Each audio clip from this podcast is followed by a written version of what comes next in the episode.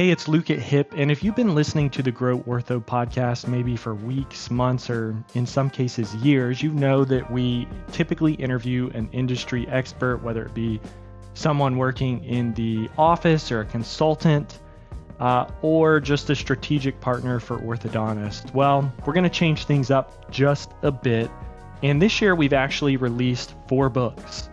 And so we're going to release every audiobook, basically a chapter for each episode.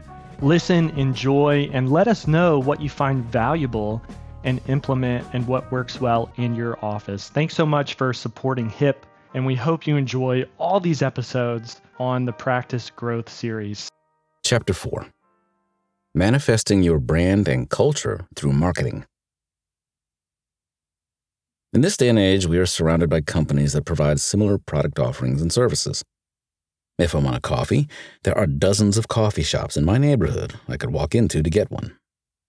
If I want a pair of shoes, there are hundreds of retailers I could visit either in store or online to buy a new pair. But let's be honest. You don't want to pick between dozens of coffee shops and hundreds of retailers. Because it's hard having so many options. How do you know which one you'll like? Ultimately, you will gravitate toward the company whose brand and culture are the strongest. So, when you want a coffee, you might automatically think of a Starbucks latte. Or when you want a new pair of shoes, a fresh pair of Nikes may fulfill that desire. Your brand has to be so strong that when people think of getting orthodontic treatment, they think of you first. What's the difference between your brand and culture? Your brand and culture are the pinnacles of your success as a profitable business.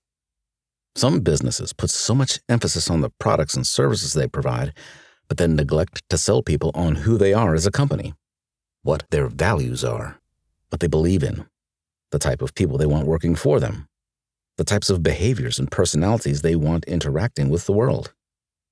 Your brand is a perception, and that perception is associated with visual images that help bring it to life. It's the logo affiliated with your name. It's the products and services that come to mind when they see your logo. It's how people feel when they think about your products and services. It's all of these little details that people see that allow them to automatically know it's you and, in turn, feel positively about that. Your culture, on the other hand, is your core values brought to life by your employees and delivered to your patients to create a positive experience. You can't have a successful brand if you don't have a successful culture. The two go hand in hand. You need a strong office culture with happy employees, which create happy patients and leaves you with a positive brand name. To achieve that, you need to be a CEO with a clear vision and strong core values. Have a COO who believes in those values and develop a leadership team to enable your employees to bring them to the forefront. Each of these individuals must consistently ensure that your brand is reflected in your culture so the rest of the world knows what you stand for. What does it look like? A small practice averaging 1.2 in production has the standard run of the mill approach to marketing. They probably have a couple of dentists referring patients to their office, or they're sponsoring one or two schools. They most likely run print or digital ads now and then, and have a mediocre website that outlines brief information about their practice's location and services. The problem with this marketing approach is it's not strategic enough to make it work like a well oiled machine. These practices are not using the potential that marketing can do for them, and it's ultimately preventing their growth. You don't want to be one of these practices. So, you decide to invest in the proper marketing service to create brand awareness in your community. Let's say you did a bunch of things to get it started. You put out your digital marketing ads, rented billboards in your community, improved your website, and even hired a marketing director and a marketing community outreach coordinator to perform your internal marketing and community outreach. Your coordinator starts interacting with dental practices in the community by donating gift baskets with your logo and informing them that your practice is accepting new patients at your office down the road. Dentists instantly buy into her elevator pitch and start referring your practice to their patients who are candidates for orthodontic treatment. Amazing! You just got a bunch of warm prospective patients referred because of an amazing effort to get your brand out there. But then, Your COO notices that a few prospective patients referred from the dental clinic came in for consultations and never ended up starting treatment. He asks your treatment coordinator why they never started, to which she shakes her head and replies, I'm not sure. He decides to dig a little deeper and look at your Google reviews. You notice some of the latest reviews are pretty negative. Too pushy. I came in for a consultation, and they kept convincing me to start that same day when I wasn't ready to. Won't be coming back. Didn't feel very welcomed when I came in. Staff didn't seem prepared and could barely answer my questions. When I was in the waiting room, I heard the front desk people talking badly about some of their patients. I could overhear their entire conversation. Not impressed and will not be returning. Extremely infuriated, he informs your office manager who manages the front desk and scheduling team about these reviews. She's not sure what to say, only that she will try to talk to the team to understand what happened. Three prospective patients that could have started chose not to because of the horrible service they received from your team. They're probably not very thrilled with the dentist who referred them, and they're going to tell everyone they know about the horrible experience they had. What's the message here? While marketing and community outreach are essential, they're not serving you if you can't even nail down the fundamentals of exuding a positive culture in your workplace. No amount of gift baskets, donuts, or sponsorships will save you. Your brand can only shine if it has the culture to back it up. That begins with excellent customer service. Once team consistently thrives in that area and makes the patient experience a memorable one, then you can feel confident putting your name and logo out there and jumpstarting your community outreach. To learn how to get started and eventually master your community outreach, watch the interview with Lori Harris, Community Outreach Coordinator at Fishbein Orthodontics. You can find the interview at hip.agency forward slash the scalable practice. The face of your practice, marketing your brand and logo. Your logo is the simple visual people will remember you by. Think of all the brands you currently love. Does their logo automatically come to mind when you think of them? You could probably recall 80% of them right now. When designing your logo, you should ensure it's smart, memorable, and representative of your practice. Take Fishbein Orthodontics, for example. Dr. Fishbein used his name to his advantage and made his logo a fish named Chompers. Chompers even has braces. He even went further and personified Chompers, making him the mascot during their events. When Dr. Fishbein promotes his practice, what people constantly see is Chompers, the fish. The Fishbein Orthodontics brand is now everywhere in their community on t shirts, in the Humane Society, during bridal events, and on boxes of donuts. He's the smile provider for their local baseball stadium, the Pensacola Wahoos, and the minor league hockey team, the Pensacola Ice Flyers.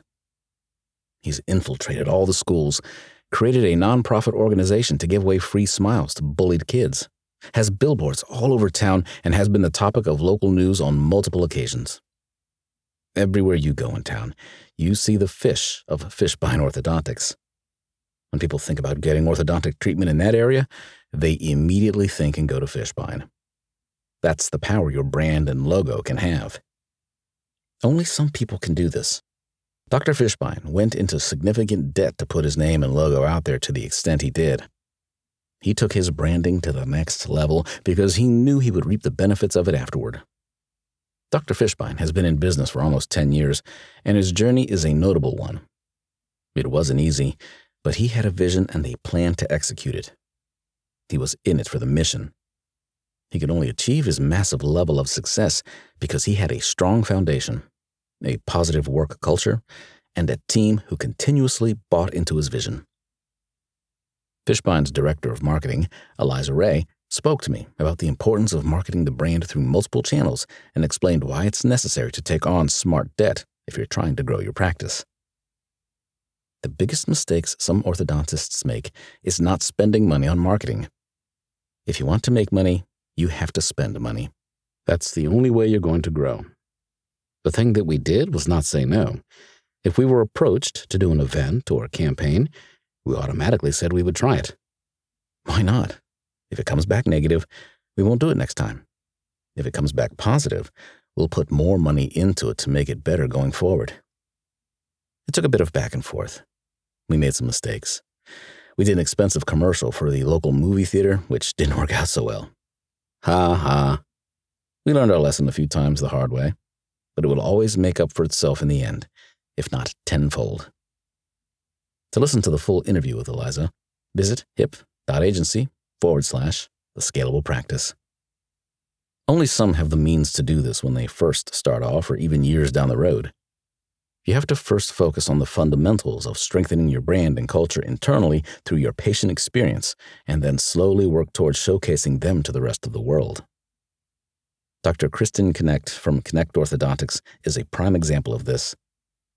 We started working with her about two years ago when she had just graduated and opened up her practice. From the get go, she did everything the right way. She created a great brand, perfected her website, nailed the customer experience, and scaled her marketing. She and her team started going to events in the community and increased their digital marketing by working with HIP. Dr. Knecht used a similar approach as Dr. Fishbein, but on a smaller scale. She's not going into as much debt to do it and is experiencing growth a little slower, but she's still growing 10 times faster than most orthodontic practices. It all begins with a budget. You have to know how much smart debt you can take on if you plan to hire people to fulfill your internal and external marketing and community outreach within your practice. You can't just spend, spend, and spend beyond your means. So I've outlined a list of steps for your marketing team, alongside the COO, to implement so they understand where to start and how to stay on track. Step 1 Create a budget to work within. Step 2 Make a spreadsheet Start to map out everything and add it up. Step 3. Make a calendar with all of the activities. Step 4. Execute. Step 5. Measure. This is Fishbein Orthodontics' internal marketing and outreach calendar. There's nothing like a gigantic, color coded calendar in your staff room to keep your team organized and on track. Here's a photo of a large whiteboard on an office wall. It has daily calendars for each month of the year from May 2020 through April 2021. Different types of events are filled out with different colored markers. To see a photo of the calendar, visit hip.agency forward slash the scalable practice. Let's hear from the experts. I interviewed CEOs and COOs we currently partner with to conduct research for this book, wanting to understand their steps to improve their brand and culture. Here's what they had to say. Dr. Despot, how did you develop your brand? And how was that reflected in your locations? We just looked at who we were as a team. We knew we were fun, family oriented, and flexible. We knew we only wanted positive vibes. One of our sayings is straight teeth and positive vibes. That's what our brand is. You can't come up with a brand that's not you, or people will see straight through that. You can only fake it for so long before the truth comes out. It's best just to be yourself and run with that. In our locations, the music's pumping every day, and it's bright and inviting. We're always joking around and laughing, and we spend a little extra time chatting with the patients. It's too frequent that you go somewhere and no one talks to you or even calls you by your first name. There's no interaction or human touch. We didn't want that, so we're heavy on the interactions. We ask folks how their days are going and what's new in their lives. That's how I want people to remember us. Dr. Fishbein, what's the secret to having a good workplace culture? There's no secret to it.